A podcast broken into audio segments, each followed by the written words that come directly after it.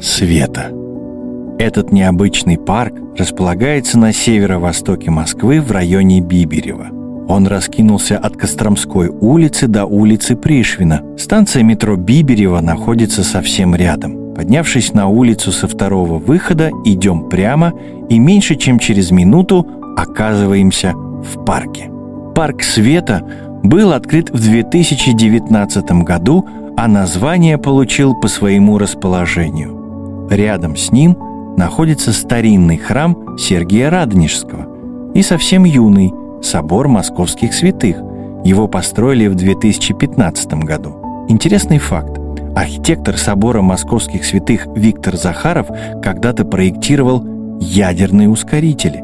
Так или иначе, именно храмовый комплекс на Костромской улице подарил создателям парка светлую в буквальном смысле идею. Они решили, что территория должна стать символической дорогой света на пути к церкви. Это отразилось не только в названии, но и в концепции. Фишкой парка стало оригинальное освещение. В вечернее время в парке света светится все. Арки, скамейки, даже ограждение площадки для выгула собак. Тут есть дизайнерские зоны с необычными светильниками. Например, над главной прогулочной дорожкой дугой идет тройная металлическая арка. С внутренней стороны она украшена маленькими фонариками и вечером напоминает караван звезд Млечного Пути. От главного входа движемся вглубь парка, держимся правой стороны, она как раз пешеходная. А вот слева от нас идет велодорожка. Сразу скажу, что для спортсменов в парке также есть два воркаута – площадки с турниками. Одна из них находится справа от нас, а прямо за ней – храмовый комплекс. Сергиевская церковь практически не видна на фоне внушительного собора московских святых. И неудивительно, первая вмещает всего сотню прихожан, а новая церковь – десять тысяч пятьсот человек. Это на пятьсот человек больше, чем храм Христа Спасителя. Миновав церкви, мы попадаем на развилку трех дорог. Между ними находится бронзовая скульптура семейства бобров. Статуя изображает маму Бобриху с тремя бобрятами. Бобр является символом Бибирева. Он изображен на гербе. Даже название района связано с бобрами. Слово «бибирь» и означает «бобр». Когда-то на здешних землях располагалось поселение княжеских бобровников.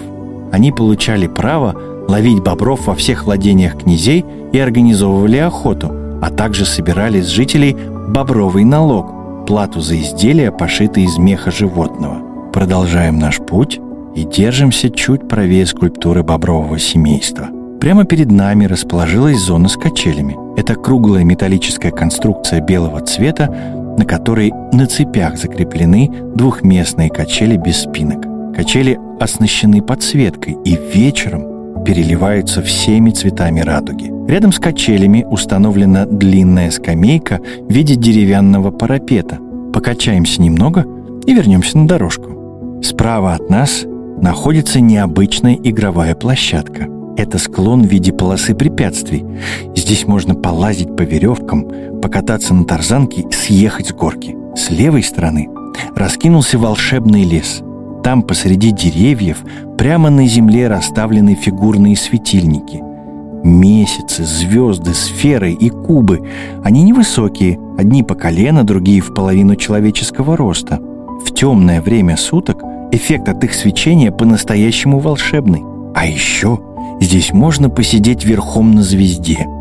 Фигуры используются как пуфы. Но будьте осторожны, светильники расположены хаотично, а предупреждающих заграждений нет. Надеюсь, вам понравилась наша прогулка по парку Света. С вами был актер Никита Тарасов. Желаю ярких впечатлений от будущих путешествий.